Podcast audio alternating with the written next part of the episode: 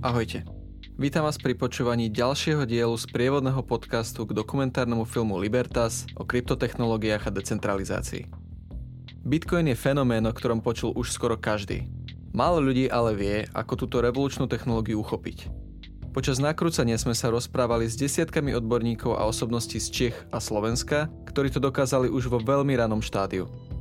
Na dokumente síce stále pracujeme, avšak už teraz je jasné, že z týchto rozhovorov sa do samotného filmu dostane len zlomok a preto sme sa rozhodli, že vám budeme pravidelne prinášať plné verzie niektorých z týchto rozhovorov.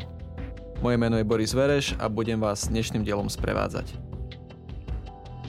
Zatiaľ čo v predošlom dieli sme vám priniesli rozhovor s uznávaným českým ekonómom a autorom Lukášom Kovandom, dnes pôjdeme viac do hĺbky a približíme vám, ako Bitcoin funguje, aké rizika z toho vyplývajú a ako ich minimalizovať. Rozprávali sme sa totiž s dvoma celosvetovo uznávanými kapacitami v oblasti IT bezpečnosti, programátormi a úspešnými podnikateľmi, zakladateľmi firmy Satoshi Labs a autormi prvej skutočne bezpečnej úschovne kryptomien, hardwareovej peňaženky Trezor Marekom Slašom Palatinusom a Pavlom Stykom Rusnákom. Tento rozhovor vznikol v júli roku 2019 priamo v centrále Satoshi Labs v Prahe. Dúfam, že sa vám bude páčiť a že si z neho odnesiete cenné informácie. Poďme však pekne po poriadku. Bitcoin a všetky ostatné kryptomeny, ktoré dnes existujú, majú spoločnú jednu vec. Sú postavené na kryptografii a rôznych kryptografických algoritmoch, čo je pravdepodobný dôvod, prečo im veľa ľudí nerozumie. Poďme si to teda rozmeniť na drobné. Čo je vlastne tá kryptografia a kde všade sa dnes používa? Šifrovanie vlastne dneska používame od momentu, kedy sa zobudíme a napríklad chcem si pozrieť e, na mobile, e, kto mi v noci písal a už len ten samotný fakt, že vlastne priložím e, prst k tomu telefónu, aby sa odomkol, vlastne spôsobí to, že vo vnútri sa pustí nejaký kryptografický algoritmus, ktorý najprv ten, e, na základe toho skenu toho prstu získa nejaký kľúč a tým kľúčom sa ten telefon odomkne a až potom zobrazí ten content. To je v podstate taká nejaká skrytá vrstva toho šifrovania, ktorú dennodenne absolvujeme, ale vlastne ju nevnímame. A potom existuje spústa ďalších vecí, kde sa s tou kryptografiou stretávame a tam už si to možno nejakým spôsobom uvedomujeme a to sú rôzne akoby platobné operácie, keď platím e, či už internet bankingom alebo platím e, dotykovou, e, dotykovou kartou na, na pokladni a tak ďalej. V týchto, v týchto kartách je čip, ktorý vlastne uchováva v sebe kryptografické kľúče a ja práve e, tým pinom, ktorý to zadávam, ten e, kryptografický kľúč akoby odomknem a pripravím k použitiu a potom tá samotná transakcia, kedy ja už akoby platím, tiež e, je vlastne nič iné ako nejaký kryptografický algoritmus, ktorý, ktorý vlastne sprostredkováva tú platbu. Ďalším spôsobom, ako sa človek dennodenne vystavuje kryptografii, je na internete. Keď e, idem na stránku, ktorá nemá na začiatku HTTP, ale HTTPS, tak to slovo, to, to písmeno S je vlastne secure a to znamená, že celá tá komunikácia medzi mnou a tým serverom je šifrovaná kľúčom, ktorý vieme iba my dvaja a nikto iný a preto vlastne tá, táto, táto komunikácia by nemala opustiť vlastne rámec týchto, týchto dvoch ľudí a to všetko zastrešuje tá kryptografia. Kryptografia je náuka zaoberajúca sa technikami umožňujúcimi bezpečnú a privátnu komunikáciu v prostredí nežiadúcich tretich strán. Používame ju pri dokazovaní súdržnosti dát a ich utajení, autentifikácii, dokazovaní nepopierateľnosti a podobne. Celé to spočíva v enormne veľkých číslach, matematických funkciách a štatistickej pravdepodobnosti. Súčasná kryptografia je stará len niekoľko desaťročí, no v dnešnom digitálnom svete je jej funkcia nesmierne dôležitá. Je kritická pre takmer všetky služby, ktoré prostredníctvom internetu využívame. Pre, presne tak sa to dá povedať. Dneska si uh, už ten svet bez kryptografie nevieme predstaviť. E, všetky veľké služby, e, ale aj malé služby, rôzne e-shopy, ktoré vzniknú tu na e, vlastne nejaký single man biznisy už používajú tento HTTPS protokol. A v podstate, keby teraz e, tá kryptografia zmizla, tak by sme sa ocitli niekde v internete zo začiatku 90. rokov, kedy vlastne sa tak trošku naivne predpokladalo, že tie dáta, ktoré cestujú tým internetom, e, nikto nesleduje a vlastne není, e, není nutno ich šifrovať. Dneska naopak tá, tá vlastne núdza alebo tá potreba to šifrovať vlastne je obrovská a ne, nevím si vlastně ten internet bez šifrování představit dneska. Ten, ten příměr je asi podobný, jako se dřív komunikoval telegramem, nebo, nebo ten, ten rozdíl je vlastně, jestli píšu, jestli píšu pohlednici anebo dopis.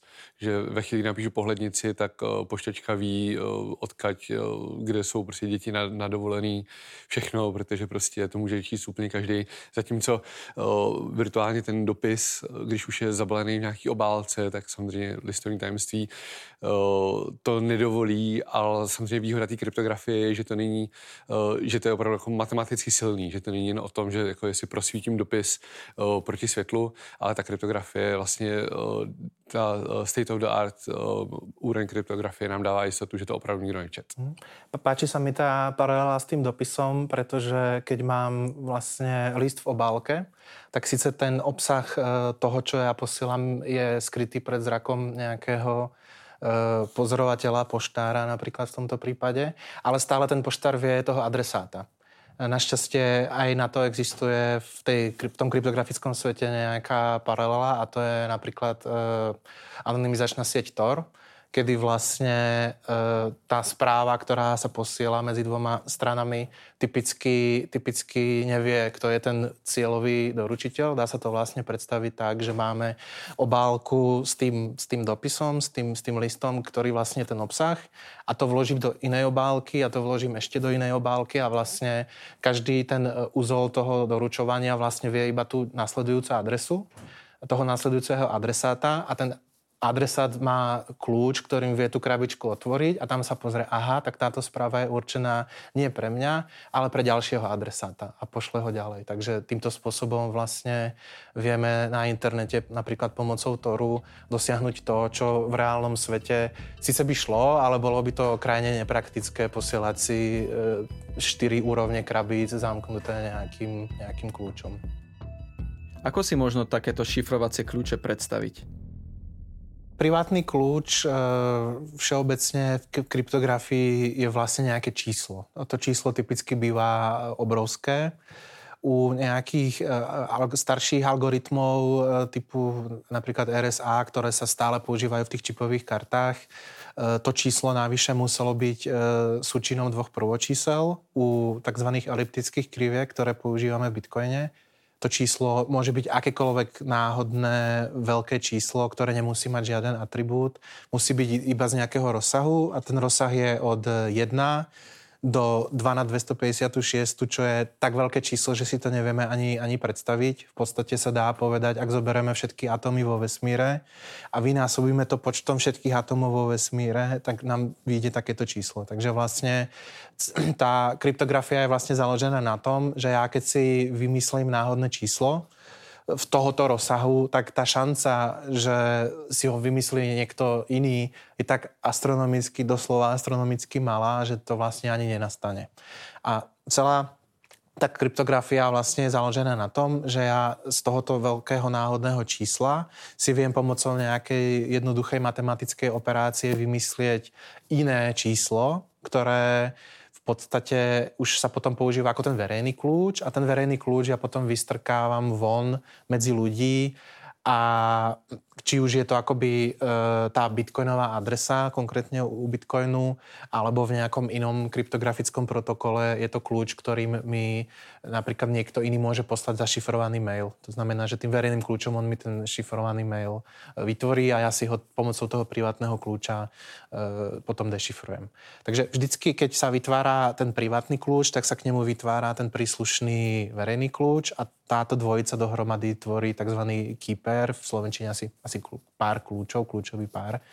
A na tom je celá, e, celé odvetvie kryptografie, ktorá sa nazýva asymetrická kryptografia postavená, postavené a tá asymetria vlastne vyplýva z toho, že na šifrovanie a dešifrovanie alebo na podpis a na verifikáciu sa používajú iné, iné kľúče. Je tam verejný a privátny. Keď máme šifrovanú komunikáciu, ako som hovoril, medzi mnou a serverom, keď sa používa HTTPS, tak tam sa práve používa tzv. symetrický kľúč a to vlastne obe strany majú vlastne rovnaký kľúč, ktorým si tu šifrujú. Takže to je trošku, trošku iné, iné odvetvie.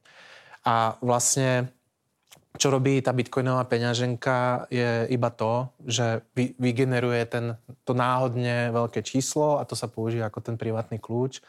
A kvôli nejakým e, anonymizačným snahám vlastne sa robí to, že tá peňaženka tých e, kľúčov privátnych vygeneruje viac a ja si potom môžem vybrať, komu dám ten príslušný verejný kľúč. A typicky sa to robí tak, že keď komunikujem e, s kamarátom Ferom, tak mu dám jeden e, verejný kľúč, aby on mi tam, alebo tú bitcoinovú adresu, aby on mi tam mohol poslať bitcoiny. K tomu mám ten príslušný privátny kľúč a zase niekomu inému dám inú tú bitcoinovú adresu, ktorá je nič iné ako ten verejný kľúč. A v podstate v tom Bitcoine neexistuje koncept e, variabilného symbolu, ktorý má banka, ale práve tieto adresy vlastne suplujú tento zmysel. A ja potom si poznačím, ktorá adresa bola daná komu. A keď mi príde platba na nejakú bitcoinovú adresu, tak stále je to môj bitcoin, je to v mojej peňaženke, pretože tam je ten môj súbor tých privátnych kľúčov, ale vidím, že toto prišlo od Fera a toto prišlo od niekoho iného. Je to práve kryptografia a rozlúsknutie pradávneho problému počítačovej vedy, známemu ako problém byzantských generálov, čo umožnilo vznik Bitcoinu v roku 2009. Ako presne sa to autorovi Bitcoinu, dnes už takmer mytologickej postave Satoshimu Nakamotovi podarilo a akým spôsobom sa kryptografia využíva v Bitcoine? Ja som vlastne, ja som, ja som prišiel do Prahy študovať matfis a skončil som ho v roku 2008 a ešte mám vlastne v čerstvej pamäti, ako nám profesori na distribuovaných systémoch vlastne vtlkali do hlavy, že existuje taký problém, Byzantine Generals problém, ktorý sa vlastne nedá vyriešiť. A vlastne dva roky na to, e, čo som ten e, matfi skončil, prišiel vlastne nejaký Satoshi Nakamoto a nejakým, akoby síce šalamúnským spôsobom, ale veľmi dobrým, praktickým spôsobom tento problém vyriešil. A vtedy som si povedal, že aha, že vlastne už tomu rozumiem, že vlastne tá akadémia sa pozerá na problémy nejakým spôsobom, ale tá prax je vlastne docela často iná ako tá, taká, tá pekná, čistá matematická teória a musím sa na to pozerať aj z tohoto iného pohľadu a to je vlastne to, prečo ja som sa k tomu Bitcoinu dostal. Že mi to prišlo vlastne ako veľmi elegantné riešenie problému, o ktorom som vlastne si donedávna ešte myslel a akademici mi to tvrdili, že je neriešiteľný. Takže môžem povedať, že ja som sa dostal k tomu Bitcoinu kvôli, kvôli tej technológii, aj keď dneska už je to nejaký mem, ale prišiel, prišiel mi fascinujúci tento rozmer.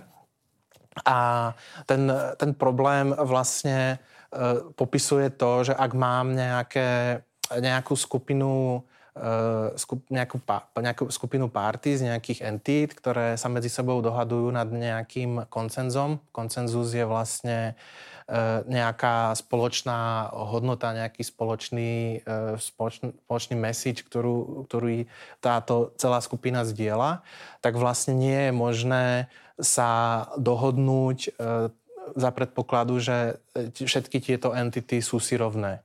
Že, e, že tam neexistuje nejaký rozhodca, nejaký arbiter, ktorý by povedal, teraz toto je pravda a všetci s tým teda súhlasíme alebo nie.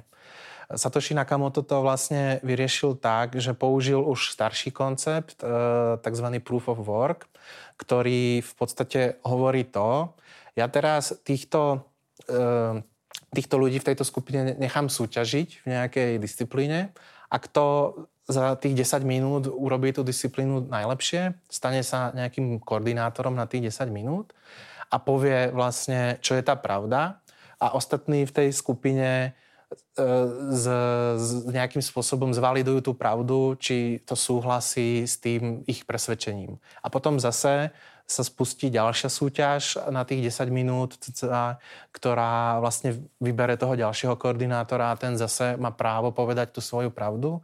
a za predpokladu, že tí ostatní s tou pravdou súhlasia, tak si ju ako vezmu, vezmu za svoju.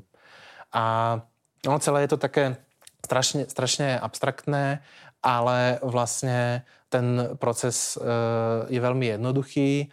Ono sú určite väčší experti na mining ako ja, ale v podstate tá myšlienka je taká, že ja v tej sieti bitcoinovej, kde tie transakcie lietajú voľne, vyberem si nejakú podmnožinu, ktorá by ideálne mala mať dohromady nejakú veľkosť, aby sa to vošlo do toho bloku. To všetko je vlastne súčasťou tých, tých pravidel tej siete. A tieto transakcie si nejakým spôsobom zoradím, spočítam ich e, kryptografický hash e, a e, pridám tam nejakú, nejakú mieru, mieru náhodnosti a snažím sa tú mieru náhodnosti vymýšľať dovtedy, kým ten kryptografický hash, vlastne taký ten otisk toho, otlačok toho bloku splňa nejaké kritérium a to kritérium v Bitcoine je, že sa začína na istý počet nul.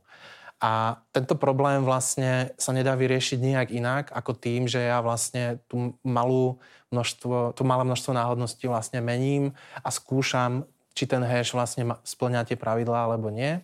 A keď sa mi to podarí, tak ja vlastne tento blok môžem e, poslať všetkým uzlom v tej sieti, týmto účastníkom.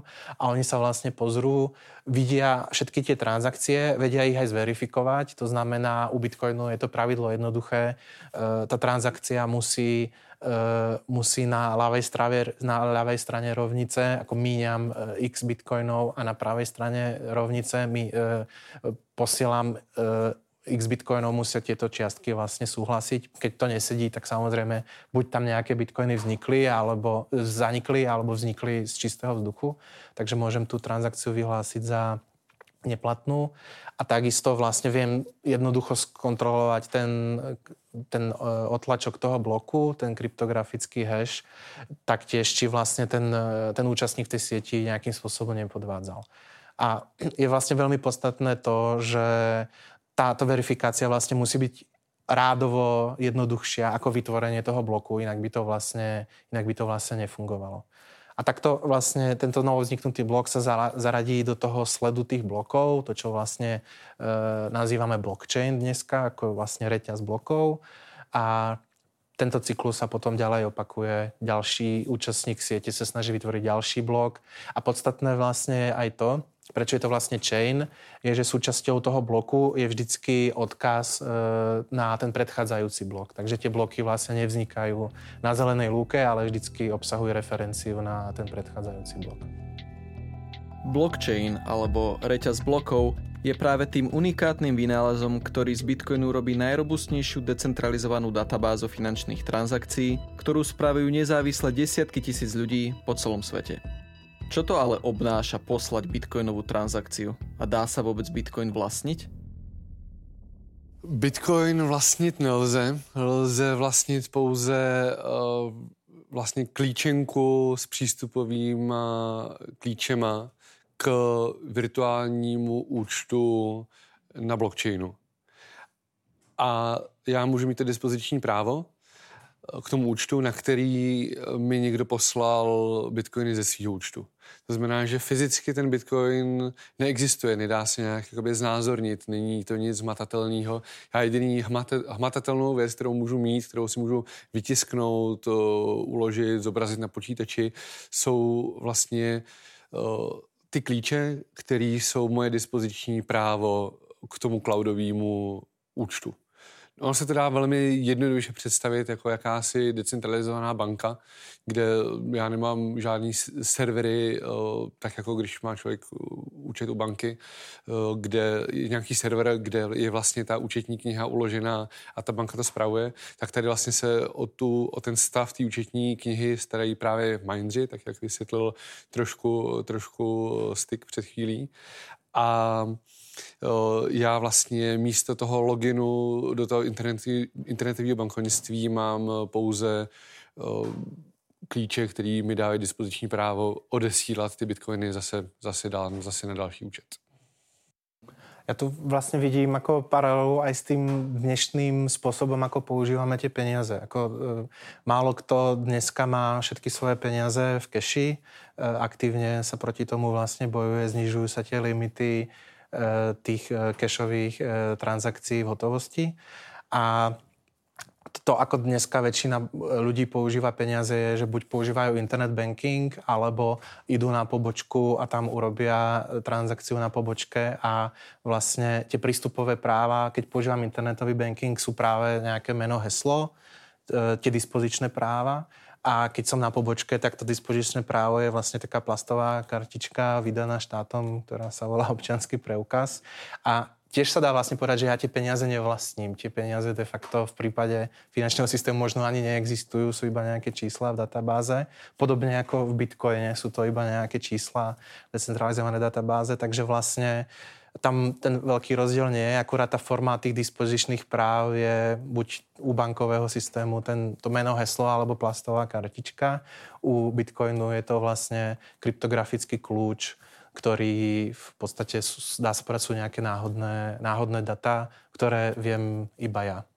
A tady se vlastně dostáváme k tomu pro mě zásadnímu rozdílu mezi bankou a Bitcoinem, že fakticky, když mám peníze v bance, tak já mám pouze, já si pouze autorizuju Eh, respektive autentizuju vůči bance a ona na základě mýho pokynu udělá nějaký, nějaký převod eh, vnitrobankovní nebo, nebo mezibankovní. Ale vlastně eh, ve chvíli, kdy zapomenu svý, svý přístupový údaje, tak si je můžu snadno na základě občanky nebo nějakého dalšího potvrzení, nějakých dalších procesů obnovit a získat přístup ke svým bankovním účtu.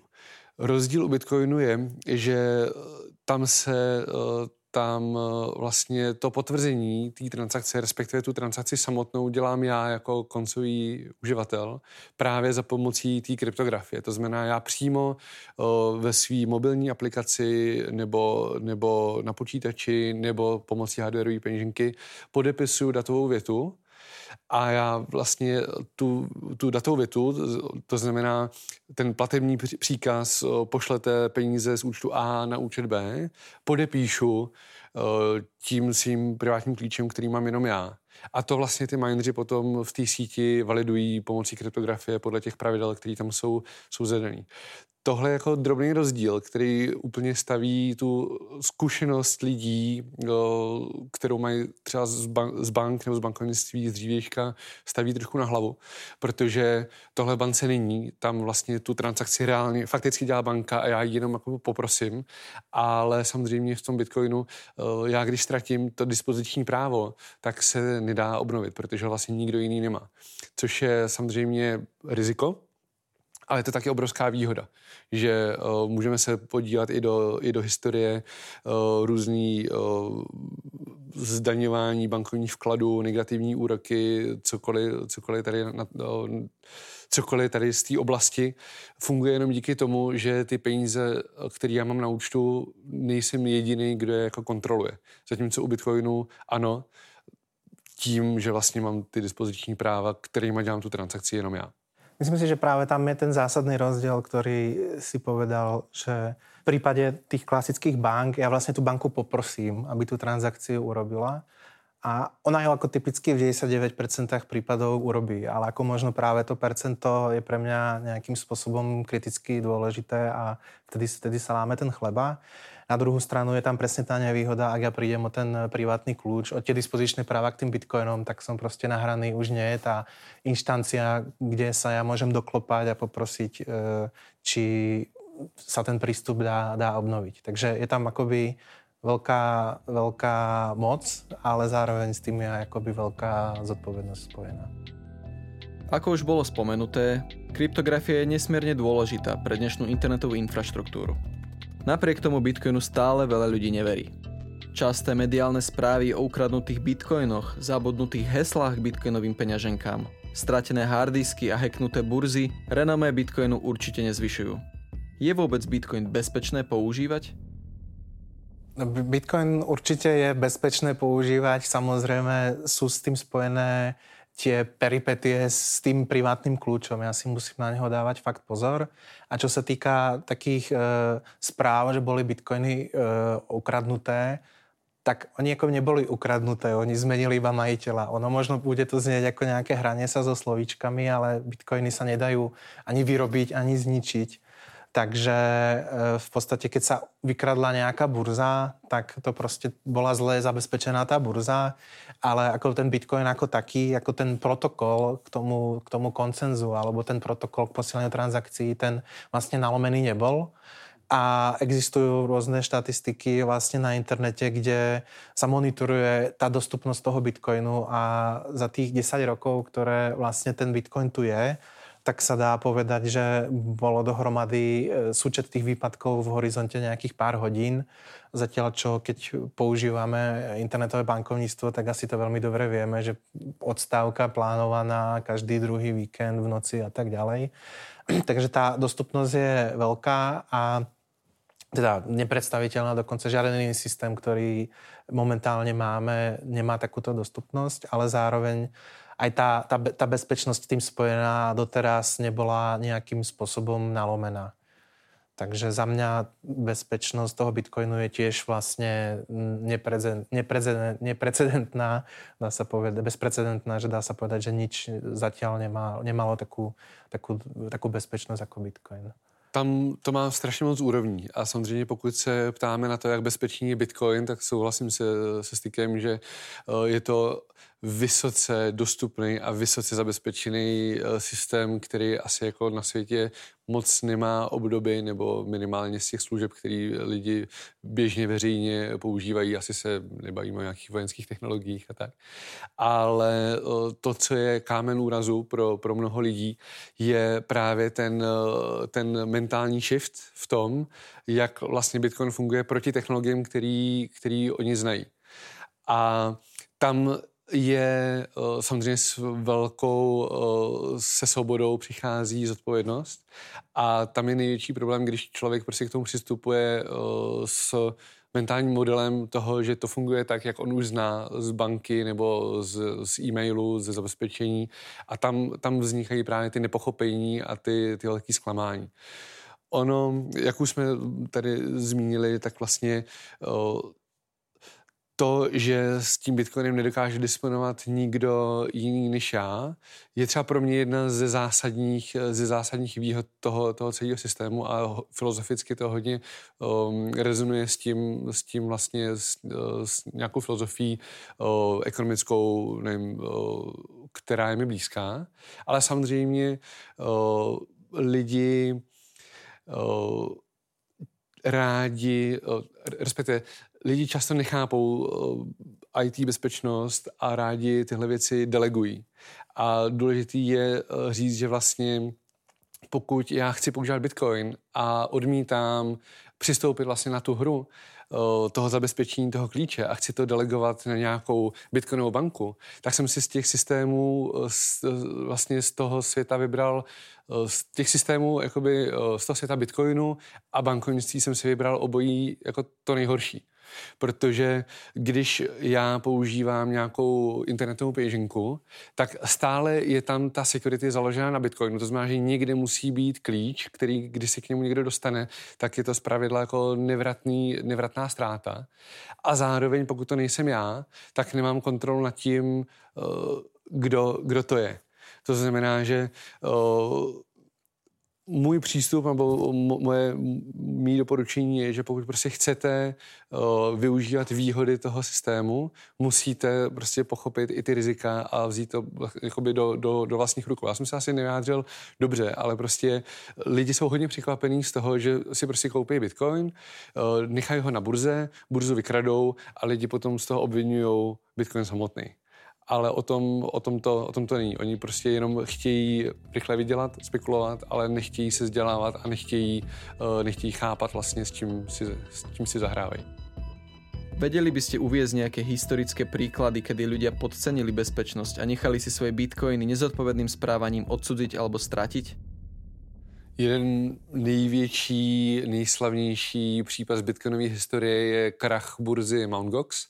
To bylo, myslím, 2013. to znamená bitcoinový pravěk, kdy paradoxně si spoustu lidí, jak se dostali k bitcoinu nově a úplně tomu nerozuměli, uh, spoustu lidí si myslelo, že vlastně Bitcoin rovná se MTGOX, protože to byla vlastně majoritní burza, byla to jedna z největších služeb, kterou, kterou lidi používali. A jo, tam už bylo, když ta burza krachovala, tak tam bylo strašně moc, strašně moc indicí, že něco není v pořádku. Od toho, že byly pozastavený dolarový výběry, byly tam pozdržení platby, ten systém padal, prostě bylo vidět, že to není úplně v pořádku a ta výmluva, těch, ty výmluvy majitelů byly jako nekonečný a, a jako už se o tom veřejně, bylo takový veřejný tajemství, že Mangox má problém. A paradoxně spoustu lidí přišlo o bitcoiny jenom díky tomu, že vlastně nechápali, s čím, s čím uh, si hrajou a že vlastně v době, kdy byly pozastaveny ty dolarové výběry, tak oni si mohli ty bitcoiny samozřejmě vytáhnout do své peníženky a vlastně stát se reálníma vlastníkama těch bitcoinů, mít privátní klíče od, od těch bitcoinů. A oni místo toho si dělali print screeny, print screeny, obrazovky, kde mají vlastně na, tom, na té webové stránce MTGOXu napsáno, že, že mají 1500 bitcoinů, to je třeba jeden z těch známějších případů, jako důkaz pro pozdější jako právní, právní řízení. A že tady je jako krásně vidět ten mentální shift, kdyby si ten člověk uh, ty bitcoiny prostě vybral, což tedy ještě bylo možné na svoji peněženku, tak těch 1500 bitcoinů dneska ještě možná má. Keďže je to práve privátny kľúč, ktorý nám umožňuje disponovať s bitcoinami, je nesmierne dôležité, aby sa tento kľúč nedozvedela žiadna nežiaduca entita. Ako si možno privátny kľúč ochrániť pred cudzími očami? To astronomicky veľké e, číslo, ten privátny kľúč, nie je reálne si zapamätať. Ako možno je pár ľudí na svete, ktorí sú si schopní zapamätať číslo, ktoré má 100, 100 číslic. E, reálne väčšina ľudí si ten kľúč potrebuje niekde uložiť. Typicky zo začiatku sa to robilo tak, že si človek stiahol Bitcoin e, peňaženku priamo zo stránky bitcoin.org, tá tie kľúče vygenerovala a tie kľúče boli normálne uložené na disku. To samozrejme nejakým spôsobom e, škáluje do momentu, kým si ten človek vie ten počítač zabezpečiť. Ja som si plus minus Eh, tak na 80% eh, istý, že si viem svoj počítač, kde beží Linux zabezpečiť, ale keď tam mám Windows, tak si myslím, že to prakticky bezpečné, zabezpečiteľné nie je. A z tohoto vlastne vznikla tá potreba, ktorú sme si my uvedomili, vymyslieť hardwareovú peňaženku, ktorá v našom prípade bola Trezor. A tá myšlienka vlastne bola tá, že vymyslíme nejaký totálne jednoduchý eh, hardware, ktorý je jednoduchý tak po softverovej, tak po hardwareovej stránke, ktorý sa bude dať eh, zauditovať tým, že je vlastne open source a otvorený všetkým k nahliadnutiu a zároveň vlastne vyriešiť ten zásadný problém a to, že tie privátne kľúče, tie náhodné čísla sú vlastne vystavené prostrediu, ktoré môže byť atakované zvonku. Takže tento, tento hardware, USB kľúčenka s displejom vlastne uchováva tie kľúče vo vnútri a pomocou USB káblu vlastne sa pripojí ku tej klasickej e, peňaženke, ktorá soft, beží ako softverová peňaženka už na tom počítači, ale tie kľúče sú vytrhnuté z tohoto prostredia, ktoré v podstate sa dá povedať, že nie je v ľudských silách ho zauditovať. Pre porovnanie, v Trezore neviem presne koľko to je dneska, ale rádovo nám beží software, ktorý má dohromady 100 tisíc riadkov kódu, čo znie ako veľa, ale je to v ľudských silách prejsť riadok po riadku a e, skontrolovať, či to robí to, čo má. Keď máme moderný operačný systém typu Windows alebo Mac OS, tak to sú stovky miliónov, možno až miliardy riadkov kódu, ktoré v podstate nie je v ľudských silách e, zauditovať. A to bolo vlastne to uvedomenie, prečo táto potreba, e, na ktorú sme my zareagovali, vlastne vznikla. Ten e, začátek byl vlastně takový, že my oba dva e, jsme celkem s technickým backgroundem, to znamená, že když jsme si dostali k Bitcoinu, tak jsme si dokázali ten počítač do rozumné míry na tehdejší potřeby zabezpečit, ale vlastně jak, jak se začalo o Bitcoinu víc mluvit, začali za náma chodit lidi eh, s žádostí o radu, vlastně kam s Bitcoinama, tak eh, jediná správná odpověď tehdy byla naučte se uh, s Linuxem, nainstalujte si no, prostě do dual bootu Linux na USB, udělejte si prostě někam zálohu, uh, aktualizujte i to je prostě něco, co člověk, který, který, se, který zaslech něco o tom, že je tady nový finanční systém a že to je budoucnost, tak jako nechce, nechce slyšet, že si nejdřív musí naučit s Linuxem, aby, aby to mohl reálně používat. A vlastně nám tehdy vyšlo, že uh, udělat uh, řešení, myslím jako produkt, který tohle, v nějak, který vlastně ten attack vektor celý nějak jakoby, uh, řeší v produktu, který si může koupit člověk dnes už v Alze a vlastně řešíte za něj ty best, best practices a uh, bez nějaké nutnosti znát uh, technologický nebo technický pozadí za tím, jak to funguje, že to je vlastně naprostý, naprostá nutnost pro to, aby se Bitcoin někam, někam posunul. Takže dneska už, dneska už uh, je to vlastně běžný, ale tehdy opravdu udělat onboarding člověka do, do Bitcoinu bylo extrémně náročné.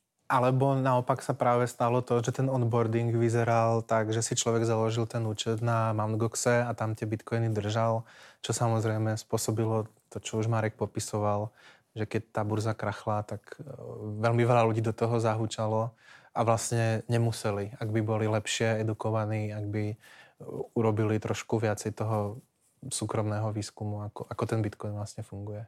Ty burzy se samozřejmě používají i dnes, nebo jako spoustu lidí má peníze na, na, na burze, nevím, kvůli neznalosti, kvůli, kvůli nepochopení, ale důležitý je, nebo ta, ta, ta mise je splněná ve chvíli, kdy prostě je příle...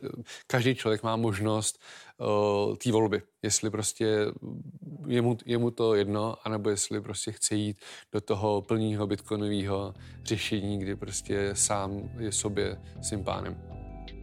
Bitcoin umožňuje platenie cez internet napriamo bez žiadnych sprostredkovateľov. Je to ale skutočne tak? Ako môže človek veriť tomu, že ten software robí, čo má robiť? Že prevádzkovateľia peňaženiek alebo búrs robia svoju prácu zodpovedne? Ako sa dá veriť Trezoru, že funguje ako má? Dá sa pri Bitcoine skutočne vyhnúť tretím stranám? Při použití Bitcoinu se úplně třetí straně vyhnout nedá, protože nějaká míra eh, důvěry nebo eh, delegace nějakých znalostí tam je vždycky. My si můžeme pouze snažit proto udělat tu tu, eh, tu bariéru co, co nejmenší, respektive to, co není potřeba, aby, nebo ty věci, kde není potřeba, aby ta důvěra byla, tak, tak ji tam, jí tam zbytečně nevyžadovat.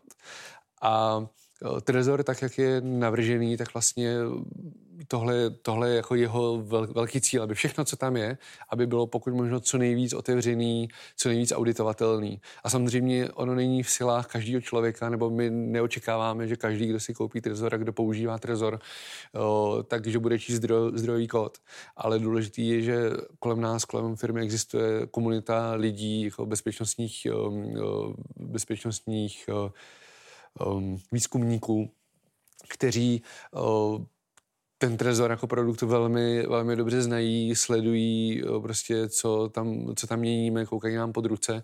A ten, uh, kdyby jsme tam udělali něco špatného, ať vědomě nebo nevědomě, tak uh, vlastně snažíme se, nebo máme kolem sebe komunitu lidí, který uh, by to případně eskalovali, eskalovali ve, veřejně. A to je přesně to, jako co my vlastně můžeme jako to je to maximum, co my můžeme dělat. Dělat to všechno prostě co nejvíc transparentně, open source, zvát komunitu do toho, do toho procesu. Máme bug bounty program, to znamená, že lidi vlastně vydělávají peníze tím, že, že nám vlastně hlásí, hlásí bezpečnostní chyby. Takže v tomhle ohledu samozřejmě už jako víc transparentní být jako nelze. Je tam samozřejmě eh, úroveň, úroveň eh, dalších věcí typu eh, ten hardware, no, nebo ten, ten otevřený kód musí běžet na nějakém hardwareu. To znamená, že tam je určitě i důvěra v teda ty čipy, v to, že to není nějakým způsobem cinknutý přímo ten hardware. Um, to bohužel narážíme na úplně absolutní jako technologické limity toho, jak vůbec funguje průmysl hardware, hardwareový a to, že nelze úplně jednoduše auditovat ten, tu elektroniku na, na, úrovni, na úrovni těch obvodů úplně prostě běžnýma, běžnýma technologiemi.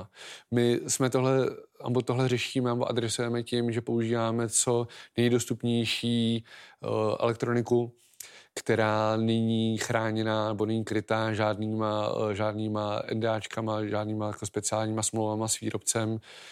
To znamená, že i my, když prostě víme o nějaký, o nějaký chybě nebo o něčem, můžeme o tom veřejně mluvit.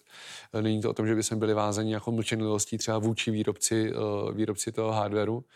Eh, stejně tak vlastně třeba, už když půjdu do detailu, tak eh, třeba ten výrobce neví, že ty čipy, který vyrábí, půjdou, půjdou do, do trezoru, že budou použitý v trezoru. Což je třeba zase, zase jiná situace u, u nějakého u nějakého hardwareu, který je vysloveně nadizajnovaný pro konkrétní užití, tak uh, pokud bych chtěl dělat nějaký backdoor, tak uh, vím vlastně, jaký ten backdoor mám dělat, protože vím, uh, kde ten čip bude použitý. To jsou takové jako jemný, jemný niance v rámci toho, toho, toho bezpečnostního modelu celého toho produktu. Ja, ja, by ti trochu oponoval v tom, že si na začiatku tvrdil, že vlastne vždycky je tam nejaká miera závislosti na tretej strane a ja by som to trošku preformuloval v tom, že dá sa u Bitcoinu vlastne byť nezávislý na akejkoľvek tretej strane, ale vlastne je to krajine nepraktické. Ja, ja v podstate môžem celý ten kód Bitcoinu prejsť riadok po riadku, e, celý ten kód, e, e, ktorý beží v Trezore, tým, že je open source taktiež, môžem si zrevidovať hardware, pretože ten je taktiež open source, ale typicky nemám toľko času v mojom živote, aby som toto podstúpil. Na druhú stranu môžem. A ak, ak nie, tak práve je tu tá skupina tých rôznych eh, researcherov, ktorí sa vlastne eh, špárajú či už v kode Trezoru alebo toho samotného Bitcoinu a tam im môžem nejak eh, implicitne alebo explicitne vlastne dôverovať. A mňa napadla taká paralela kedysi dávno, ktorú mi hovoril e, známy, k, vlastne tam padla taktiež tá otázka, môžem ja vlastne tomu Bitcoinu dôverovať? A odpoveď znela, no samozrejme, pozri si tu na zdrojový kód. A na to bola zase proti otázka, alebo proti, proti no ale ja tomu zdrojovému kódu nerozumiem. A na to bola veľmi dobrá odpoveď, No pozri sa, keď, keď ťa boli proste koleno druhý týždeň, tak tiež ideš k lekárovi a nejakým spôsobom dôveruješ, že ten človek má ten, má ten titul, má tú skúsenosť a ten ti povie proste, koleno je proste v zlom stave, musíš ísť na operáciu a ty tam ideš. A nezauditoval si si to koleno sám, či ti ten e, doktor vlastne nejakým spôsobom e, neklame. Takže nejaká tá dôvera ak existuje, samozrejme, treba dôveruj, ale preveruj, tak je fajn ju využiť. E, príde mi trošku akoby fascinujúce to, že ľudia v takýchto veciach, e, ktorí ako nerozumejú, majú, majú takúto e, nedôveru tým ľuďom, tým expertom v, tej, v tom danom odvetví, ale potom mám tú ortopédiu kolena, ktorej tiež nerozumiem, ale tam zrazu tá dôvera nejakým spôsobom je.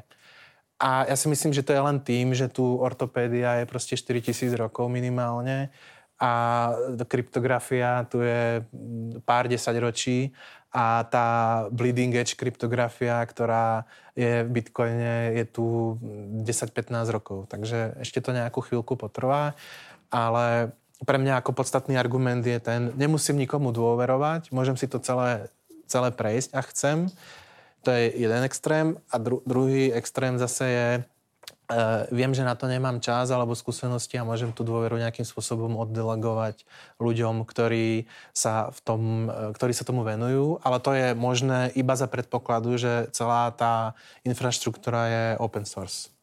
Jistě, uh tady se bavíme o tom, že z pohledu důvěry ve třetí stranu ve stylu v nějakou, jestli, jestli potřebuju věřit nějakou, nebo věřit nějaký bankovní instituci nebo vládě, tak to Bitcoin je v tomhle totálně, totálně trustless a je to opravdu totálně decentralizovaný systém.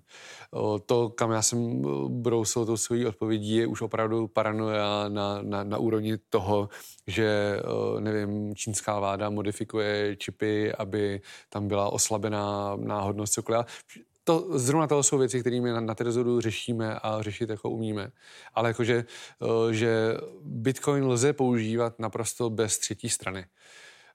Je to potom o nějaký paranoje versus pohodlnosti, jak velký si myslím, že budu cíl jako pro, pro nějakého útočníka a pro absolutní většinu lidí, pokud opravdu ne, ne, ne, neřeším obrovský astronomický částky, že bych byl prostě uh, potenciální cíl nějaký vlády nebo něco takového, tak prostě ta bezpečnost, kterou, která už dneska Bitcoinu je do, dodaná různýma firmama, různýma řešeníma, startupama, je jako na extrémně vysoký úrovni, mnohem vyšší, než jako mimo Bitcoin jsou lidi zvyklí.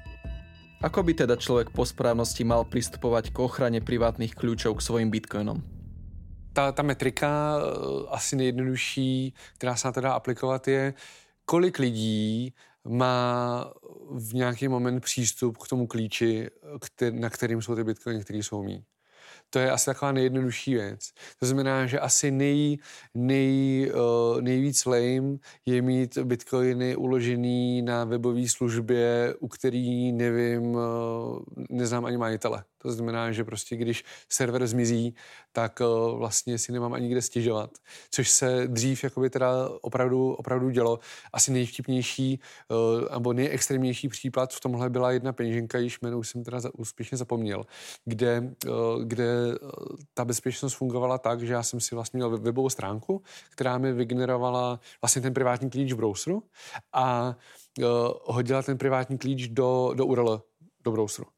A to znamená, že já, když jsem si zabookmarkoval tuhle, eh, tuhle stránku, tak eh, vždycky, když jsem na tu stránku přišel, jsem tam měl svou peněženku. Nechtělo to žádný, žádný login, e-mail, nic. Bylo to vlastně hrozně jednoduchý, hrozně pohodlný. Problém byl, a já už si přesně nepamatuju, eh, nepamatuju důvod, každopádně tyhle stránky s těma privátníma klíčima zaindexoval Google. To znamená, že vlastně celý svět měl přístup ke všem privátním klíčům. To mi přijde úplně nejvíc lame. A to se asi nedá úplně, eh, nedá úplně překonat, Protože vždycky, vždycky pak dál už to jsou služby, kde samozřejmě člověk, ať to jsou webové služby, burzy, věří nějaký už omezenější skupině lidí, kde bohužel, i když třeba ta firma sama o sobě je jako důvěryhodná, může se stát nějaký inside job, nedávno taková velká věc, co si pamatuju, a to už je pár let, stalo se to, myslím, Shapeshiftu, že, že jejich admin, systémový admin opravdu ve velkém stylu tam prostě prostě udělal inside job a vlastně obral tu firmu o spoustu peněz. Takže tam, tam už je nějakým způsobem limitovaný to množství lidí, který má k těm, přístup, k těm eh, privátním klíčům přístup, ale ještě furt prostě věřím lidem, který, který uh, osobně neznám a který nemůžu jako auditovat. A paradoxně mít, uh, mít bitcoiny na svém počítači není vůbec špatná, není vůbec špatná varianta, protože fyzicky k tomu přístupu má, k tomu počítači má vel, velmi pravděpodobně přístup mnohem méně lidí než nějaký, na jakýkoliv webové službě. Ale samozřejmě eh, jsem, eh, jsem potenciálním cílem různých uh, útoků hackerů na ten operační systém, na ty peněženky a tak dál. A pak už se dostáváme na, k těm, k těm jakoby lepším variantám, kde paradoxně úplně špatně nevycházejí mobilní peněženky, kde mobily na rozdíl od desktopových počítačů mají už i nějakou, nějakou bezpečnost, nějakou, nějakou nějaké zabezpečení mezi, mezi aplikacemi. To znamená, že to není tak, že, že mi je, je, na desktopu může prostě jedna, jedna aplikace šahat dodat bitcoinové peněženky, ale už ten mobil je paradoxně tady v tom jako lepší. No a pak samozřejmě se bavíme už o oblasti hardwareových peněženek, kde ten privátní klíč je držený mimo online prostředí, eh, ideálně na eh, nějakým eh, softwarovém stacku, který je open source, který je auditovaný, má k němu přístup nebo dokáže ho modifikovat už omezením množství lidí, který já nějakým způsobem znám, buď to mám důvěru v tu firmu, anebo mám důvěru v lidi, kteří dělají ty security reviews. Už si můžu, u těch hardwareových peněženek už si třeba můžu i řídit, kdy se ten software dobrý to. Takže používat hardwareové peněženky, tak jak jsou tak, tak jak navržený, je asi takový ten, ten běžný standard té vyšší bezpečnosti. Potom dál se můžeme bavit o tom, že se ty hardwareové peněženky používají v nějakém multisig, multisig setupu, to znamená, že vlastně ta peněženka je tvořená více, více hardwareovýma eh, klíčema dohromady, ideálně od více výrobců. To znamená, že, že ani jako security, eh, oslabení security ty jedné hardwareové peněženky ne, neohrozí celou tu, eh, celý ten, celý ten setup nebo celou tu, celé to zabezpečení. A pak se bavíme už o nějakých opravdu extrémních řešeních typu Glacier protokol, Eh, což je vlastně celý, celý protokol, celý postup o tom, od toho, jak, jak vlastně bezpečně vyrábět eh, entropii. Eh, jde to už opravdu do extrémů, že prostě počítače, na kterých se ta entropie generuje, se potom fyzicky ničí, likvidují. O tom, že prostě jsou ty klíče uložený v nějakých fyzických od, od Faradayovy klece, nebo ty počítače, které podepisují, jsou nějaký Faradayovy kleci, ideálně zakopený v atomovém bunkru a tak dále.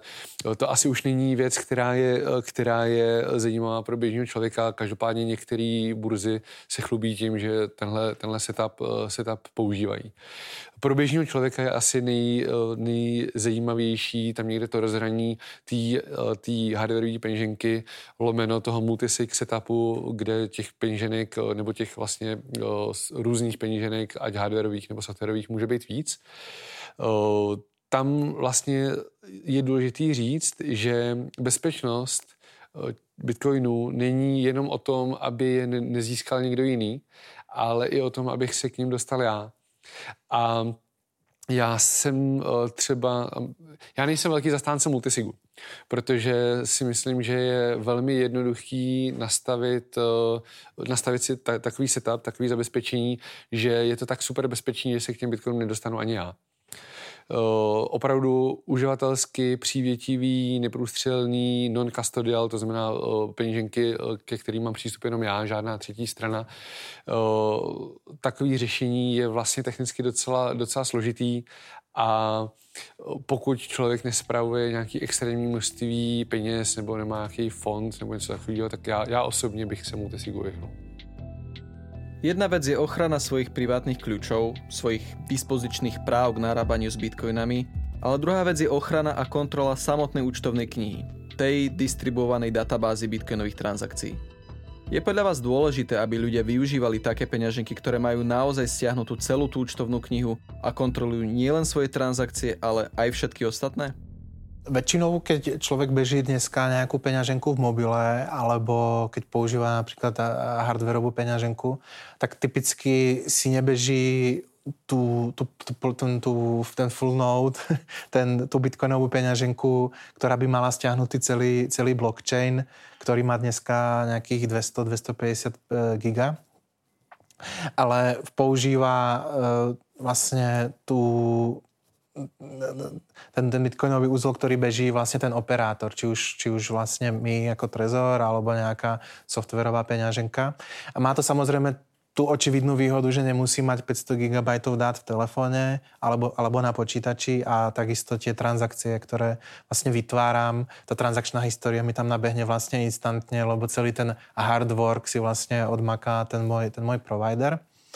A myslím si, že toto je fajn, ale do istého, do istého momentu. V momente, keď e, som paranoidný alebo robím nejakú veľkú transakciu, predávam niekomu byt za bitcoiny, tak v tom prípade si myslím, že už by možno bolo na mieste si ten blockchain stiahnuť k sebe a zverifikovať, či naozaj tá bitcoinová transakcia prebehla tou skutočnou, skutočnou sieťou a v podstate sa hovorí tak, že keď si ja nebežím ten full node, tak vlastne neúčastním sa tej verifikácie tých transakcií v tom blockchaine, ale vždycky verím tej tretej strane.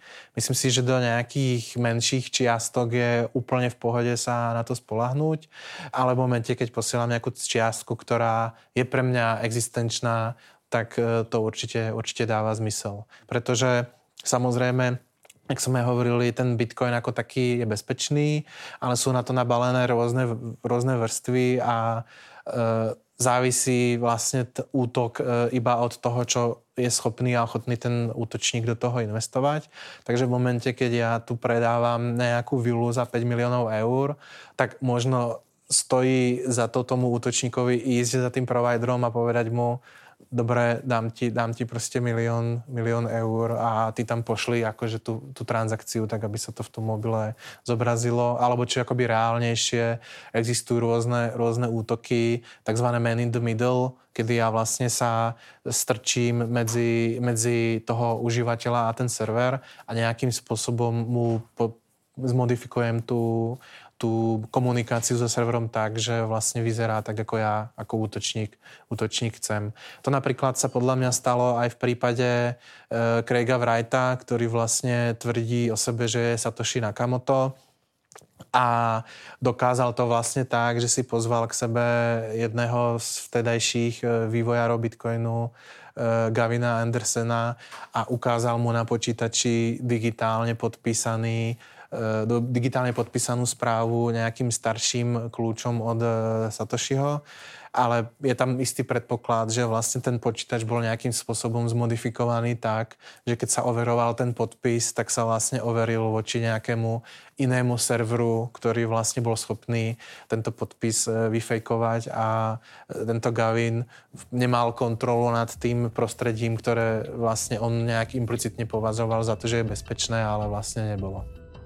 Každý systém má nejakú achilovú petu a určite ju má aj Bitcoin. Akými spôsobmi by sa dala napadnúť Bitcoinová sieť, aby prestala fungovať tak, ako funguje dnes? Ono si záleží uh, na tom, co člověk považuje za, za to, jakoby, co, co znamená to fungovat. On jako uh, asi žádným sociálním útokem nebo, nebo státním zásahem jako Bitcoin fungovat nepřestane, ale dovedu si představit, že se jeho používání bude postihovat nebo se tak stíží, že ta laťka pro běžný uživatel bude tak vysoko, že to vlastně pro něj bude jako nepraktický. Takže dovedu si představit určitý typy útoku, který, který vlastně Bitcoin udělají jako nepraktickým pro, pro běžní lidi, ale myslím si, že Bitcoin už přestál spoustu pokusů o takový ten technický Eh, technický útok eh, a všechny byly jako neúspěšný.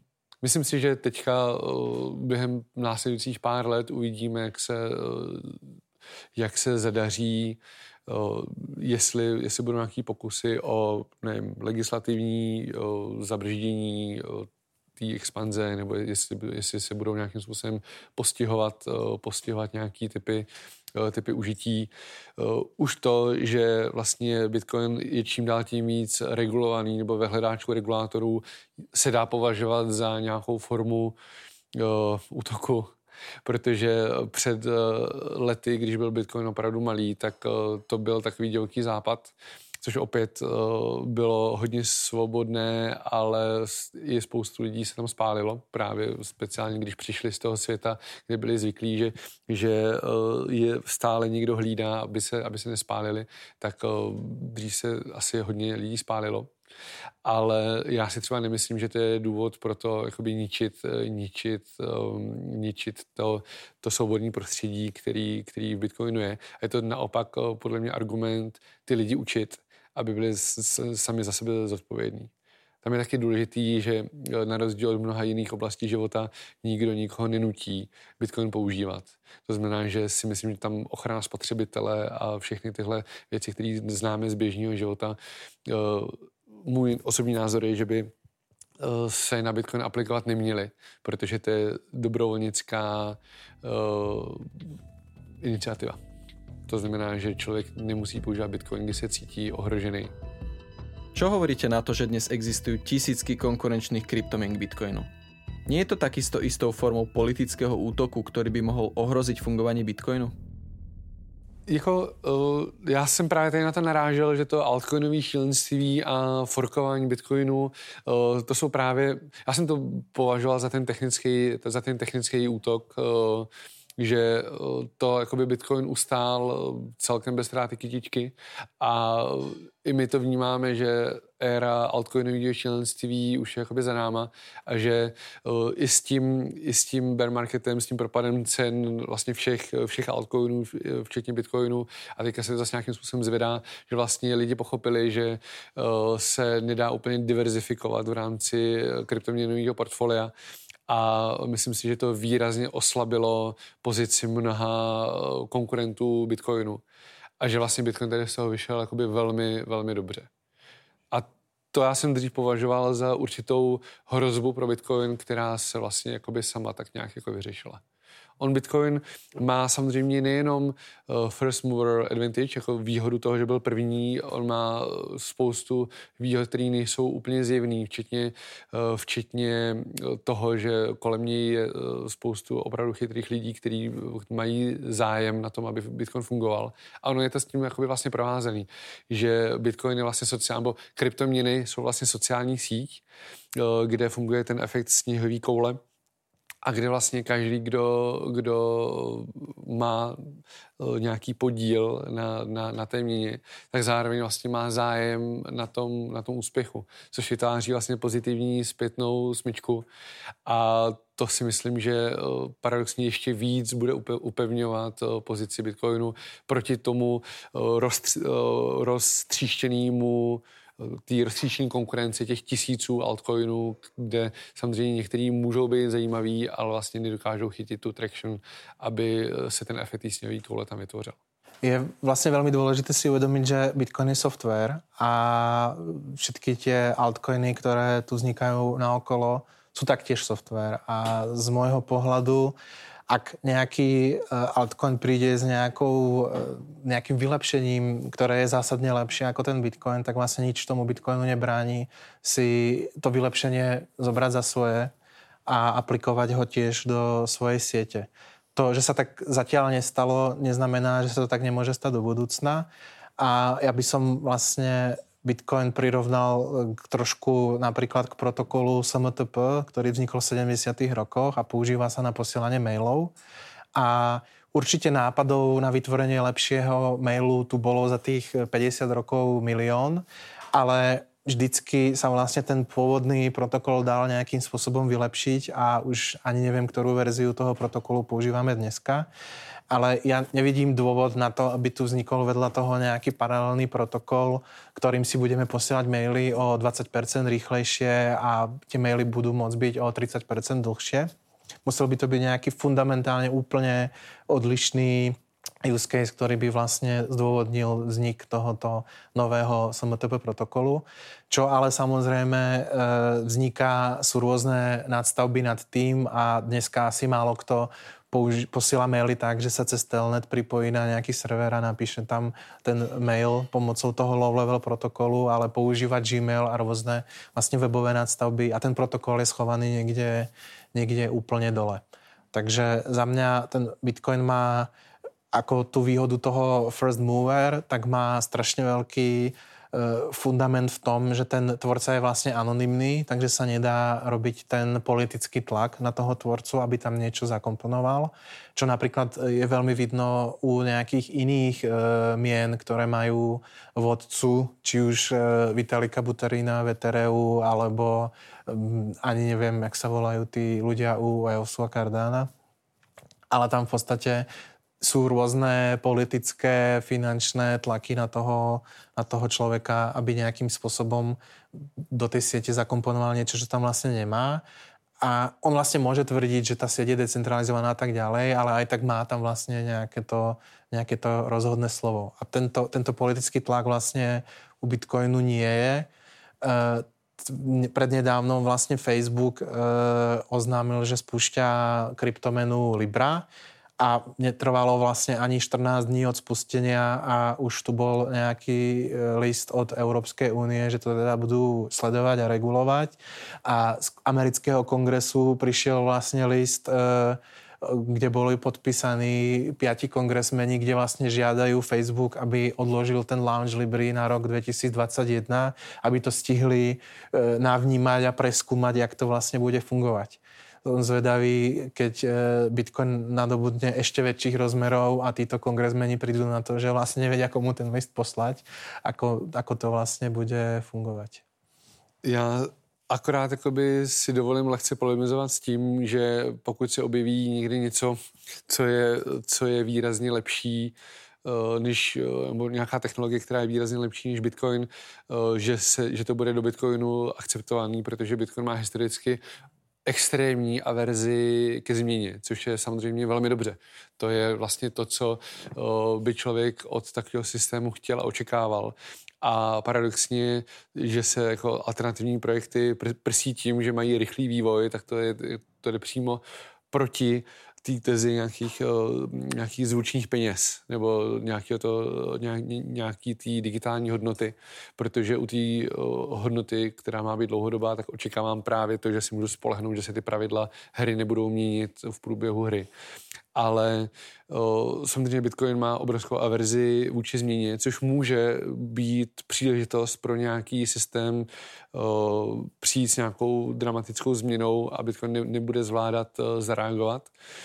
V praxi se to řeší právě těma nadstavbama, ať tady máme Lightning Network a tady máme prostě spoustu jiných technologií, sidechainy a tak dále.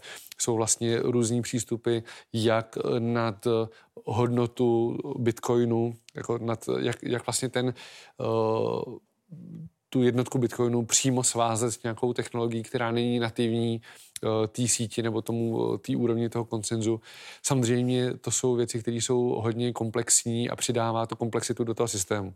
Že asi kdyby se dneska navrhnul Bitcoin z čisté vody, s tou znalostí, kterou máme dnes, asi by ten systém vypadal trochu jinak a je to určitě uh, vlastně ten, ten, ten technologický dluh je určitě něco, co dlouhodobě bude Bitcoin Eh, stát nějak, nějaký, nějaký úsilí a nějaké náklady, ale přesto, přesto třeba já vnímám tu neměnitelnost toho protokolu a tu pomalou evoluci jako něco mnohem hodnotnějšího, než eh, každý půl rok prostě dělat hard fork a měnit, měnit pravidla hry.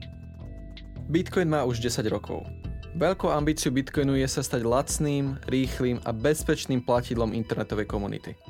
Je Bitcoin v súčasnej podobe ale naozaj to platidlo budúcnosti? Čo by sa prípadne malo udiať, aby sa ním stalo? ta evoluce vnímání Bitcoinu se za těch 8 let, co se, co se kolem toho pohybuju, jako dramaticky změnila.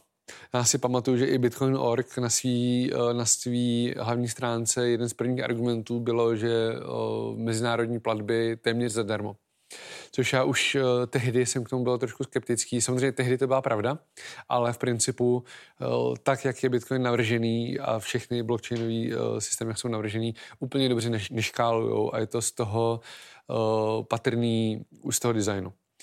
A takže do doby, než vyrostly transakční poplatky, tak eh, samozřejmě to byl, to byl jeden z hlavních nějakých narrativů lidí, kteří šířili, šířili informace o Bitcoinu a právě to vytvořilo určitý tření eh, v 2017, kdy se vlastně začalo řešit, jestli je teda Bitcoin víc platební prostředek nebo víc store of value.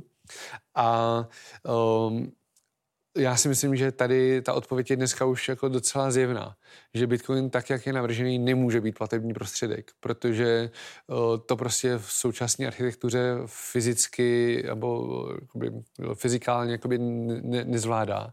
Ale ty předpoklady, na jakých je postavený a jak je vlastně navržený a jak vlastně funguje za, za, těch, za těch deset let zpětně, tak se ukazuje, že může být docela dobrý, neříkám store of value, na to je, na to je asi brzo, protože ten kurz samozřejmě dost eh, šíleně lítá a asi když si chci uchovat hodnotu, tak si chci uchovat tu hodnotu jakoby nějak, nějak eh, nominálně, ale eh, minimálně dnes je Bitcoin necenzurovatelná, uh, jsou to necenzurovatelné peníze, což samo o sobě má jako obrovskou hodnotu i vzhledem k tomu, jak se svět a svět bankovnictví a AML, KYC, všech těchto bankovních zkratek vyvíjí, tak si myslím, že to bude mít, uh, bude růst na, na, na významu.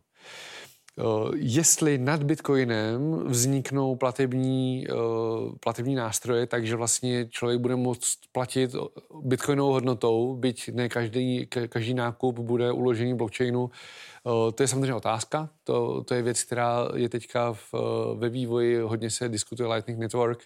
Já jsem celkem fan Lightning Network, byť naprosto, naprosto upřímně říkám, že stav, stav té L2 sítě nebo té nastavby je ekvivalent Bitcoinu někdy 2010-2011. Takže nás ještě jakoby čeká hodně uh, dlouhá doba, než si můžeme říct, jestli to teda jako funguje nebo nefunguje. Um, Každopádně eh, tady krásně vidět, že eh, ty požadavky na platební systém jsou úplně jiný než na, na uchovatele hodnoty nebo na nějaký zúční peníze. A já si paradoxně eh, vím, že mě za to spoustu lidí z Bitcoinové komunity ukamenují, ukamenují a já si paradoxně myslím, že Libra nebo jakýkoliv, jakýkoliv centrální coin může být jako mnohem lepší transakční prostředek než Bitcoin a jeho nastavby protože já u, u placení za kafe nepotřebuji řešit cenzuru, nepotřebuju řešit, uh, nepotřebuju řešit spoustu věcí, které vlastně jako Bitcoin řeší. A pro mě při té uh, při plat, při platbě za kávu je asi důležitý, abych měl uh, na výběr dost, dost různých technologií, samozřejmě schovaných pod pokličkou, takže vlastně mám nějakou kartičku nebo nějakou aplikaci, kterou prostě zaplatím a mi vlastně jedno, co se stane pod, pod pokličkou. Ale že vlastně Bitcoin je příliš Eh, těžká technologie, příliš robustní na to, aby přímo ona jako na té svý hlavní, eh, hlavní úrovni škálovala. A paradoxně centralizované řešení typu Facebook Libra může tuhle, eh, tenhle aspekt, tu, tu díru na trhu ustát, jakoby, nebo obhospodařit výrazně eh, lépe, uživatelsky, příjemněji a vlastně levněji na úrovni těch transakčních prostředků, ale pochopitelně svý životní úspory asi jako na centralizovaném coinu držet nebudu. No vlastně strašně závisí od toho konkrétného use caseu toho člověka.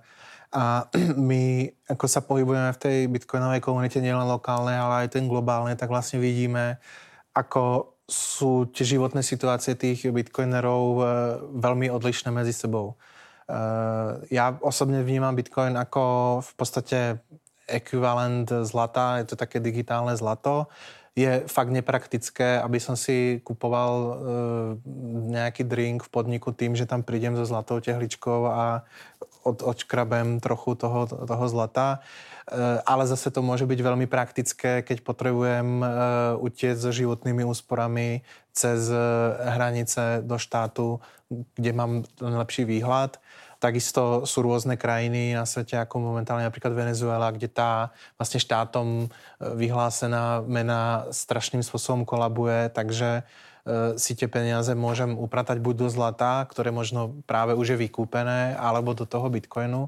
A tam mi tá volatilita vadí rádovo menej, pretože stále tá moja lokálna mena je volatilná stokrát viac, ako napríklad tuna, kde v podstate mať celé životné úspory v bitcoine je síce možno noble, ale stále je to ako veľký, veľký hazard.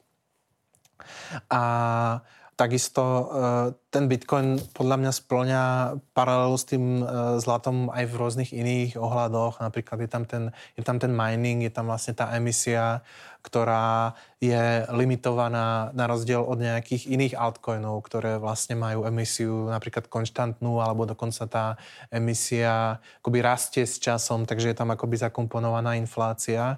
Takže sú určite rôzne modely, inflačné, deflačné, ktoré je vhodné preskúmať, ale Bitcoin, tak jak je nadizajnovaný teraz, vlastne kopíruje to, akým spôsobom, uh, ako, akým spôsobom vlastne je definovaná hodnota toho zlata. Takže aj tam, tam je tá paralela. Súhlasím s tým, že na nejaké platby sú efektívnejšie metódy. Ja by som bol rád, aby sa chytil práve ten Lightning Network, ktorý vlastne používa ako Bitcoin ako nejaký backend, ako nejakú spodnú vrstvu. Ale ja vnímam Bitcoin nielen ako nejaká, nejakú platformu na posielanie transakcií, ale vlastne nejaký univerzálny zdroj pravdy a do, tej, do toho zdroja pravdy sa dajú zakomponovať aj iné veci ako iba čiastky a zostatky a transakcie a tak ďalej. A nad, nad tým bitcoinovým blockchainom vlastne sú vybudované nejaké iné aplikácie. Jednou z nich je napríklad Open Timestamps, ktorý v, v podstate funguje tak, že ja dokážem zobrať nejaký, nejaký text, e, digitálne ho podpísať a e, tento vlastne fingerprint spolu s môjim podpisom e, vložím do bitcoinového blockchainu a mám takto vlastne kryptografický dôkaz, ktorý mi vlastne už nikto nevezme a zároveň ľudia mu dôverujú, pretože in the end je to vlastne ako bitcoinový blockchain, že som nejakú informáciu vedel v ten konkrétny moment. To samozrejme neznamená, že som to nevedel predtým, ale viem, viem, to, do, viem to dokázať, že v tento moment už tá pravda určite už, už bola, bola známa. Elegantné vlastne na tom to, že vlastne ja nemusím tú pravdu zverejniť. Ja iba tam zverejním tu, ten, ten nejaký ten commitment, nejaký, nejakú tú informáciu, že ja už to viem a môžem sa rozhodnúť niekedy v budúcnosti budúcnosti túto pravdu odhaliť a dokázať, že už v ten moment som ju vedel. A Ďalšou z takých aplikácií vybudovaných nad bitcoinovým blockchainom je napríklad Lightning protokol, už e, spomínaný, kedy vlastne e, ja neukladám do toho blockchainu bitcoinového úplne každú transakciu, ale v podstate ľudia medzi sebou si vytvoria nejaké kanály. Je to vlastne E, nejaký spôsob, e, ktorým my si evidujeme zostatok medzi nami dvoma. To znamená, ja vložím jeden bitcoin, kamarát vloží druhý bitcoin do toho kanálu, ktorý má momentálne kapacitu 2 bitcoiny. Toto vytvorenie kanálu sa vlastne zjednodušene povedané objaví na bitcoinovom blockchaine ako nejaký ako nejaký multisig zostatok, k ktorému vlastníme my dvaja kľúče. Ono je to celé komplikovanejšie trochu, ale ja si to takto predstavujem. A v podstate my si potom medzi sebou môžeme v tej Lightning Network nad tým robiť nejaké balanci a ja pozvem kamoša na pivo, upravíme si tieto balanci medzi sebou a v momente, kedy si povieme, že už to teda stačí, neviem, ako buď, buď, buď ten náš spoločný výlet skončil a chceme tie balance vlastne znova e, zobraziť na, to, na, tom bitcoinovom, na tej bitcoinovej sieti, tak vlastne tá Lightning Network vytvorí novú transakciu, akoby uzatvorenie toho kanálu, ktorá vlastne z tej spoločnej multisig peňaženky to pošle na naše dve balan- na, tie, na naše dve adresy, ktoré už budú mať ten upravený balans. A táto Lightning sieť vlastne nám dáva nejaký kryptografický spôsob, že ja ani tá druhá strana sa nemôžeme akoby pohašteriť. E, v podstate je tam nejaký e, kryptograficky silný spôsob, ktorý vlastne zabezpečí to, že tento proces, ktorý som teraz ja popísal od otvorenia do uzatvorenia kanála vlastne prebehne tak, ako chcem ako, ako chcú vlastne obe, obe tieto strany. A myslím si, že to je veľmi efektívny spôsob, e, ktorý v podstate môže odľahčiť tomu bitcoinovému blockchainu, ktorý má samozrejme obmedzenú kapacitu a majú veľmi dobrých dôvodov, e, aby tieto menšie transakcie, ktoré v podstate e, nie sú tak dôležité, aby sa museli hneď objaviť v tom hlavnom blockchaine bitcoinovom, sa môžu nejakým spôsobom vyrovnávať pomedzi a až v momente uzavretia sa objavia na tom bitcoinovom blockchaine. Tam je, tam je důležitý jakoby explicitně říct, že vlastně každá lightningová transakce je doopravdy uh, plně podepsaná platná bitcoinová transakce, která upravuje ten zůstatek a mohla by, mohla by být uložena do blockchainu. Ale dokdy to není potřeba, tak se vlastně ta transakce drží jenom, jenom vlastně mimo v nějakých peněženkách těch lidí. A teprve, když se dohodnou nebo naopak nedohodnou, tak dojde k tomu uložení ty bitcoinové transakce a vyklírování toho, toho zůstatku. Že eh, to, že to je jakoby L2, jako layer 2 řešení, eh, neznamená, že by, to, že by to byl systém úplně odtržený od bitcoinu, ale tam opravdu v té síti běhají jako reálně podepsaný uh, transakce bitcoinové, které jenom nejsou zveřejněny do bitcoinové sítě. Skúsme si trochu zašpekulovať a zamyslieť sa nad tým, ako môže situácia okolo kryptomenového ekosystému vyzerať o niekoľko rokov. Ako vidíte vývoj kryptomien do budúcnosti? Já jsem historicky byl vždycky víc skeptický k tomu vývoji. Eh, nejsem eh, určitě dobrý, dobrý spekulant a investor a na, na mé rady nech nikdo nedává, protože by zbytečně jako prodělal. A eh, já jsem byl vždycky spíš, spíš opatrný a to, co jsem dokázal zhodnotit, byla ta nějaká technická úroveň a jak Bitcoinu, tak, tak té komunity a byl jsem vždycky spíš opatrný a ty lidi jsem zrazoval od toho, ať neinvestují do věci, které opravdu detailně nerozumí, což samozřejmě spoustu lidí jako neposlechlo. A díky tomu Bitcoin jako hodně vyrost. Ale um, takže, takže já jsem vždycky v tomhle Bitcoin jakoby podceňoval a uh, takže nejsem asi úplně do, ten, ten člověk, který říká kupujte, kupujte, poroste to. Jo, to nikdo neví. Ale uh, samozřejmě z technického pohledu je Bitcoin velmi zvučný, velmi eh, silný a já musím říct, že osobně si myslím, že eh, ta technická úroveň Bitcoinu a ten vývoj aktivní, který třeba nyní vidět úplně mimo, eh, mimo, ten, mimo tu hlavní komunitu těch lidí, kteří na Bitcoinu opravdu pracují, tak technicky se Bitcoinu jako líp nedařilo. Je to teďka, je to teďka opravdu na, eh, na vrcholu nějakého rozvoje na všech úrovních, eh, na, na všech oblastech, ať to jsou nějaké změny přímo do protokolu, pro lepší anonymitu, pro, pro lepší, pro lepší, pro, pro menší velikost transakcí, ať to jsou právě nějaké L2 řešení, ať to jsou služby kolem toho, který cílí opravdu na jednodušší, bezpečnější používání Bitcoinu. Takže tady z toho pohledu já Bitcoinu hodně věřím. Myslím si, že od, od doby, kdy, kdy bylo nějaký třeba nějaká doba temna, kdy řekněme 2017, tak tam byly ty boje o o, o, vlastně o kontrol nad Bitcoinem, nevím, ty všechny forky, Bitcoin Cash, Bitcoin SV a tak, kdy to bylo hodně nahnutý a mohlo to dopadnout všelijak, tak si myslím, že se, nebo já to vnímám tak, že se ty vody hodně vyčistily a teď uh, lidi, kteří zůstali Bitcoinu, jsou opravdu hodně zaměření na, na, ten, techni, na ten technický rozvoj a já to vnímám jako velmi pozitivně. Čo sa, čo sa mňa týka, tak ja to vidím veľmi podobne ako Marek. A ten, ten technický, technický fundament toho Bitcoinu je fakt ako bezprecedentný, ako, ako som hovoril. E, je to sieť, ktorú vlastne spravujú veľmi inteligentní ľudia, väčšinu z nich poznám osobne. A fascinuje ma práve na tom to, že aj keď tí ľudia možno nezdieľajú úplne každý názor, nie je to taká tá proste eco bubble, kde sa vlastne všetci, všetci tlapkajú po, po ramene, ale tá vízia vlastne sa za tie uplynulé roky ako vlastne dosť, dosť vyčistila a v podstate všetci teraz ťahajú akoby za jeden povraz a za tým, ten jeden, za tým za tým cieľom vlastne vytvoriť tú sieť, ktorá je decentralizovaná, aby ju mohol bežať úplne každý, preto vlastne tam bola taká tá sporná, sporná myšlienka, či tie bloky majú sa zväčšovať alebo zmenšovať, ale Uh, vlastne tá, tá skupina, ktorá teraz okolo toho Bitcoinu je podľa mňa veľmi správne, ako chce tie bloky držať malé, aby vlastne úplne každý uh, mohol v prípade, že chce ten, túto Bitcoinovú nodu prevádzkovať.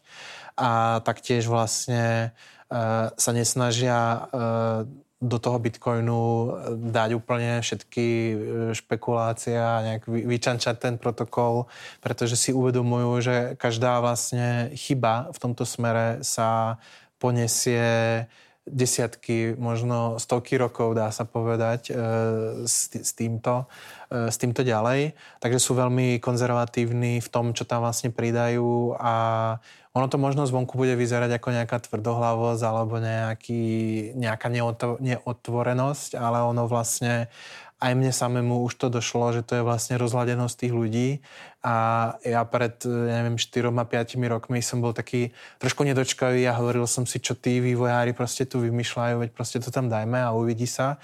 Ale teraz už aj ja sám som vlastne dozrel a pochopil, že, že tá vlastne, vlastne tá zdržanlivosť, tá konzervatívnosť v tomto je vlastne veľmi prospešná a vedie vlastne k tomu, že tie zmeny, ktoré teraz vlastne nás čakajú, sú fakt premyslené a napríklad ako Marek spomínal, to zmenšovanie tých transakcií je vlastne o dosť ťažšie na premýšľanie ale je to o dosť efektívnejšie v tom dlhodobom horizonte, ako zväčšiť ten blok a nesústrediť sa na optimalizáciu tých, tých veľkostí tých, tým transakcií. A to je jeden príklad za, za všetky.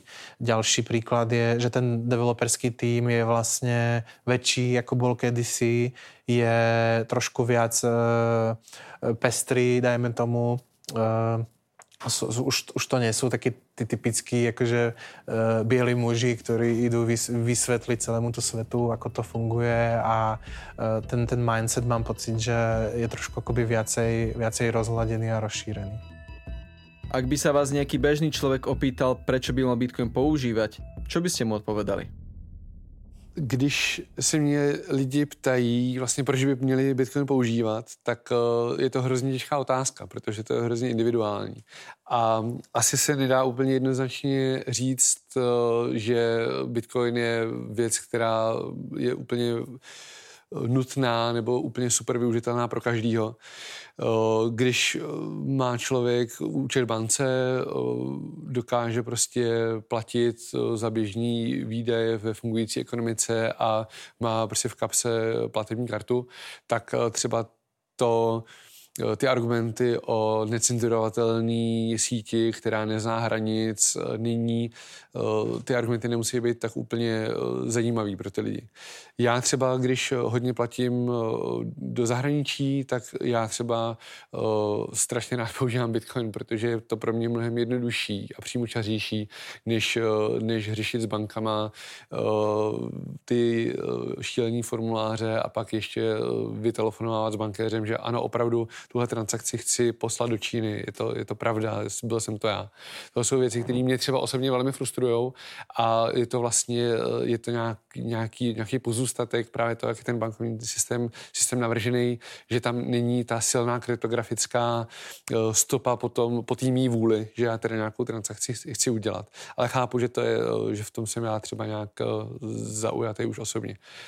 Když se mě lidi ptají, proč by vlastně ten Bitcoin měli používat, tak já mám velmi rád uh, příklad, který, uh, který uh, vlastně jsem se nedávno, nedávno dozvěděl.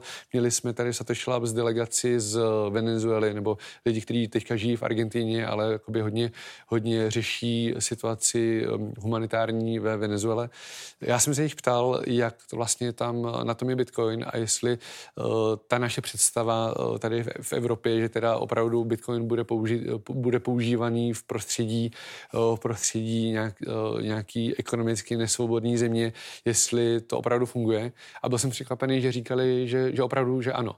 Že tam reálně Bitcoin používají na přeshraniční platby, protože tam jinak můžou buď to v kufrech vozit eh, dolary, nebo zlato, což je samozřejmě obojí, eh, je hodně eh, nepraktický i z bezpečnostního pohledu a pro, pro Venezuelany mít třeba účet v amerických nebo zahraničních bankách je, je velmi komplikovaný, když vlastně ty banky zjistí, že se jedná o lidi, kteří žijou ve Venezuele, tak jim ty účty zavírají.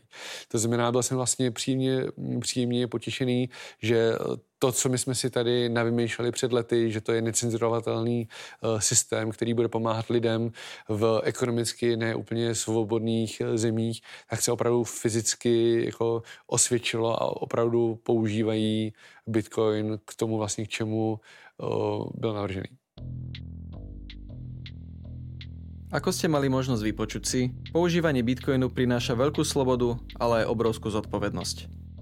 Pomocou filmu Libertas a týchto podcastov sa vám budeme snažiť ozremiť rôzne aspekty kryptomien, finančného systému a digitálnej slobody. Ďakujeme, že ste si vypočuli tento diel so Slašom a Stykom a ak sa vám tento podcast páčil, dajte nám vedieť na sociálnych sieťach, zdieľajte ho s kamarátmi, kolegami a rodinnými príslušníkmi, ktorí by sa chceli dozvedieť o Bitcoine viac. Pripomínam, že vznik filmu Libertas je možný vďaka dobrovoľným príspevkom od anonymných darcov pomocou kryptomien. Ak vás tento projekt zaujal a chceli by ste nás podporiť, podrobnejšie informácie nájdete na našej web stránke www.libertasfilm.sk. Priebežné info z nakrúcania nájdete na našej facebookovej stránke facebook.com lomeno Libertasfilm a Instagrame Libertasfilm. Ďakujeme za každý jeden príspevok a trpezlivosť. Veríme, že výsledok bude stať za to. Budúcnosť je tu, len nie je rovnomerne distribuovaná. Som Boris Vereš a teším sa na vás na budúce.